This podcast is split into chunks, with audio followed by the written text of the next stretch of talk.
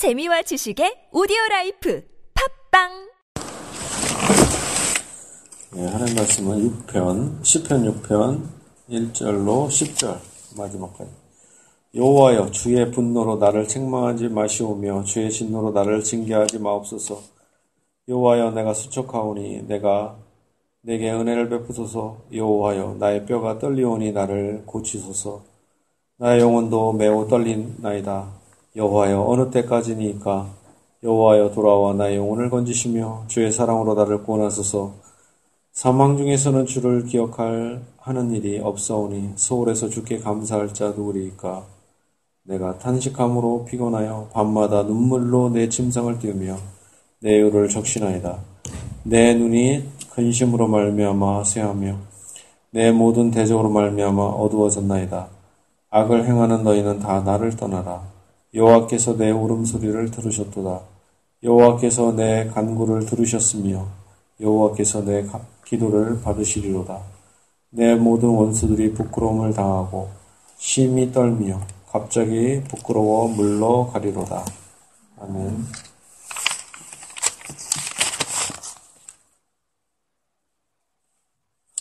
예, 이 시편은 다윗이 쓴 겁니다. 1절 보겠습니다. 여호와여 주의 분노로 나를 책망하지 마시오며 주의 진노로 나를 징계하지 마옵소서. 예, 다윗이 지금 예, 곤란을 당하고 있는 상황인 것입니다. 그때 뭐라고 합니까? 나를 책망하지 마시오며 주의 진노로 나를 징계하지 마옵소서. 사실은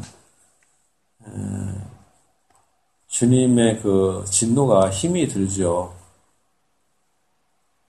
우리가 이 본문을 통해서 우리가 또 볼 수 있는 것은 택한 자들을 향해서도 하나님의 진노라든가, 아니, 진노라기보다는 징계가 따른다는 것을 알 수 있죠.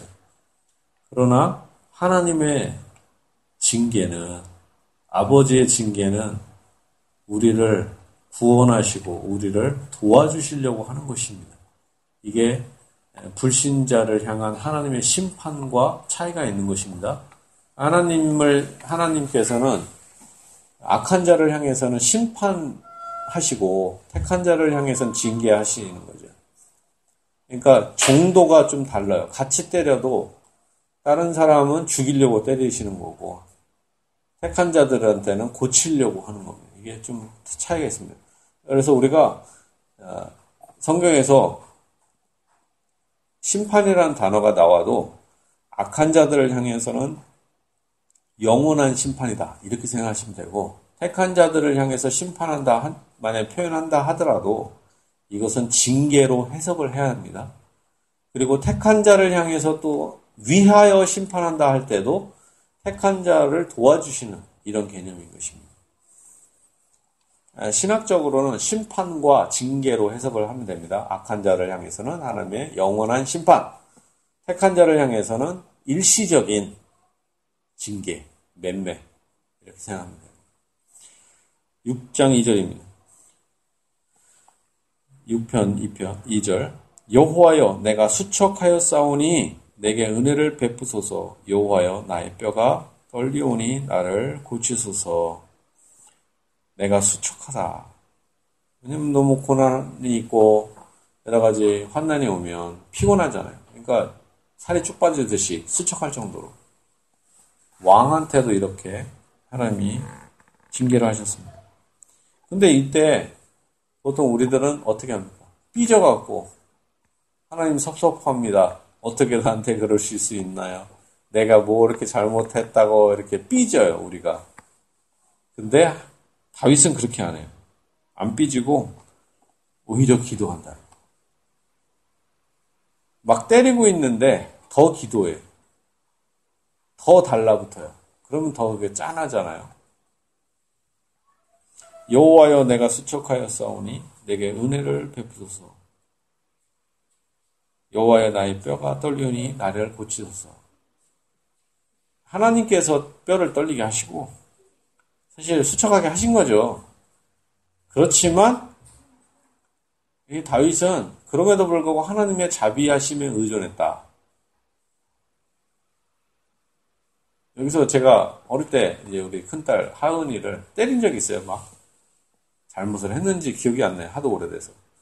때렸는데, 막, 예, 맴매를 합니다. 애기, 아주, 어, 아주 어리지는 않은데, 어느 정도 어렸어요. 때렸는데, 말을 안 들었겠죠. 근데 이 아이, 애가, 보통 같으면 삐지고 도망가야 되잖아요. 근데 얘는 독특한 게, 우는데도, 아빠! 그러면서 달려들으면서 안 와. 그게 참 짠하잖아요. 때리다가 그만 때리는 것 같아요. 괜히 때리는데 미안해. 때렸는데도 괜히 미안해. 그 인상이, 아, 이게 바로 의진한다는 거구나. 그러니까 때렸는데, 때리면 삐지고 도망가고 이렇게 해야 되는데, 때렸는데 의지. 그러니까, 그참 기억이 남죠. 하나님도 때리는 자에게 얼마나 아프겠어요. 그걸 왜, 뭐 기분이 좋아요? 때리면서도 안 좋죠. 그런데, 더 의지한다는 거. 다윗이. 그리고 고쳐달라. 그러니까 다윗의 이게 바로 믿음이 아니겠습니까? 고난, 어려울 때, 어려울 때 하나님을 더 의존하는. 그러니까 버림받은 사람들은 어려울 때 도망가요. 근데 택한 자들은 어려울 때 기도한다. 여러분은 어떻게 됩니까? 이 어렵고 힘들 때 어떻게 돼요? 하나님의 자비에 의존해야 된다. 라는 것입니다. 그리고 하나님한테 징계를 받을 때, 맴매를 맞을 때, 징벌을 받을 때 어떻게 돼요? 겸손해야 되고, 축복의 희망을 놓지 말아야 한다는 것입니다. 하나님의 모든 축복은 우리에게 값없이 그의 은총의 선물로 내려주십니다. 3절입니다. 나의 영혼도 매우 떨리나이다. 여호와여 어느 때까지니? 하나님이 지금 맴매를 하고 있어요. 영혼도 떨릴 정도로 하나님께서 다윗을 지금 징계하고 계십니다. 근데 그게 약간 좀 길었나 봐요. 어느 때까지니까 다윗이 생각할 때 그 고난의 정도가 너무 긴 거야. 그래서 영혼이 떨리고 그래서 말하는 거죠. 어느 때까지니까 너무 고, 고통스럽다라는 것입니다. 여호와여 돌아와 나의 영혼을 건지시며 주의 사랑으로 나를 구원하소서. 시편 6편 4절입니다. 여호와여 돌아와 나의 영혼을 건지시며 사실은 여호와께서 함께 하시죠. 그러나 이거를 뭐 떠나 여호와께서 떠나 가셨는데 그래서 내 나와 머니까 좀 돌아와 달라 이런 개념이 아니죠 사실은 그 우리 좀 도와달라는 개념이죠 하나님께서 그만 좀 그만 때리시고 건져주세요 이런 거죠. 여호와여 돌아와 나의 영혼을 건지시며 주의 사랑으로 나를 구원하소서. 하나님은 돌아오시는 분이시며 또한 주의 사랑으로 우리를 받아 주시는 분이십니다. 우리가 연약하고 악해도 하나님은 어떤 분이시냐? 우리의 공로를 바라보는 게 아니라 우리가 사랑을 받을 가치가 없는데도 불구하고 하나님께서는 값없이 자신의 자비를 우리에게 부어 주신다는 것입니다.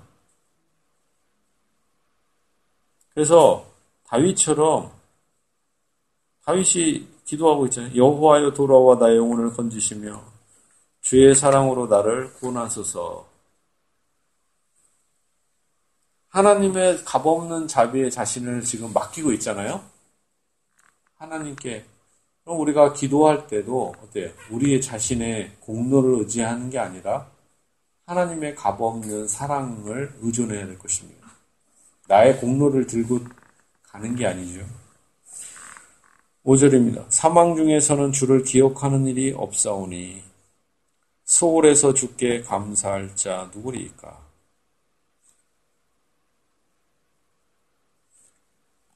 다윗은 주를 기억하는 자가 없으니까 좀 살려달라.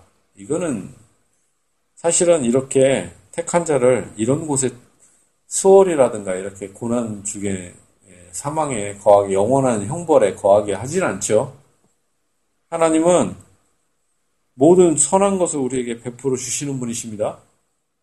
택한 자를 이렇게 사망 중에 거하고 수월에 버리는 분이 아닙니다. 6절입니다. 내가 탄식함으로 피곤하여 밤마다 눈물로 내 침상을 띄우며 내 이유를 적시나이다. 다윗이 지금 뭐라고 있어요? 탄식한다. 탄식을 하도 하다 보면 어때요? 신음소리가 있고 그러면 피곤하죠. 탄식하고 피곤하고 어떻게 해요? 밤마다 눈물로 내 침상을 띄우며 내 의를 적시나이다. 이거 보면 다윗은 참 외로운 사람이었나 봐요. 잠잘 때도 밤마다 침상에 눈물이 있고 내 의를 적신다. 다윗은 어떤 사람이에요? 슬픔의 사람이었다. 그렇지만 하나님께서 이렇게 슬픔을 주신 이유가 뭘까요? 하나님을 의지하게 하려고 택한 자에게 고난이 옵니다. 왜 이렇게 고난이 있어요? 기도하게 하시려고. 하나님을 의존하게 하려고. 그러니까 우리가 우리의 머리가 얼마나 똑똑하겠어요? 우리가 뭐 얼마나 뭘 하겠어요? 우리는 누구를 의존해야 돼요? 하나님 한 분. 나는 능력이 안 됩니다. 나는 뭐가 안 됩니다. 해도 하나님은 능력자이신라는 겁니다. 7절입니다. 내 눈이 근심으로 말미암아 쇠하며 내 모든 대적으로 말미암아 어두워졌네. 이렇게 눈도 쇠할 정도로 눈이 안 보여요 이제 영양 보충을 못했는지 하여간 너무 안 보일 정도로 깜깜합니다. 근심도 너무 많아요. 8절입니다. 악을 행하는 너희는 다 나를 떠나라. 여호와께서 내 울음소리를 들으셨다. 하나님은 어떤 분이에요? 우리의 울음소리를 들으시는 분이시다. 다윗은 계속해서 울부짖는다, 외친다. 여기서는 뭐라고 해요? 울음소리를 들으신다. 어쩌면 택한 자에게 외로움과 힘듦과 어려움과 멸시와 핍박이 있고 배척이 있어요. 그렇지만 거기를 따라서 슬픔도 있겠죠. 울게 되겠죠. 그러나 그 울음소리도 하나님은 슬픔을 변하여 기쁨이 되게 하시는 역사를 이루신다라는 겁니다.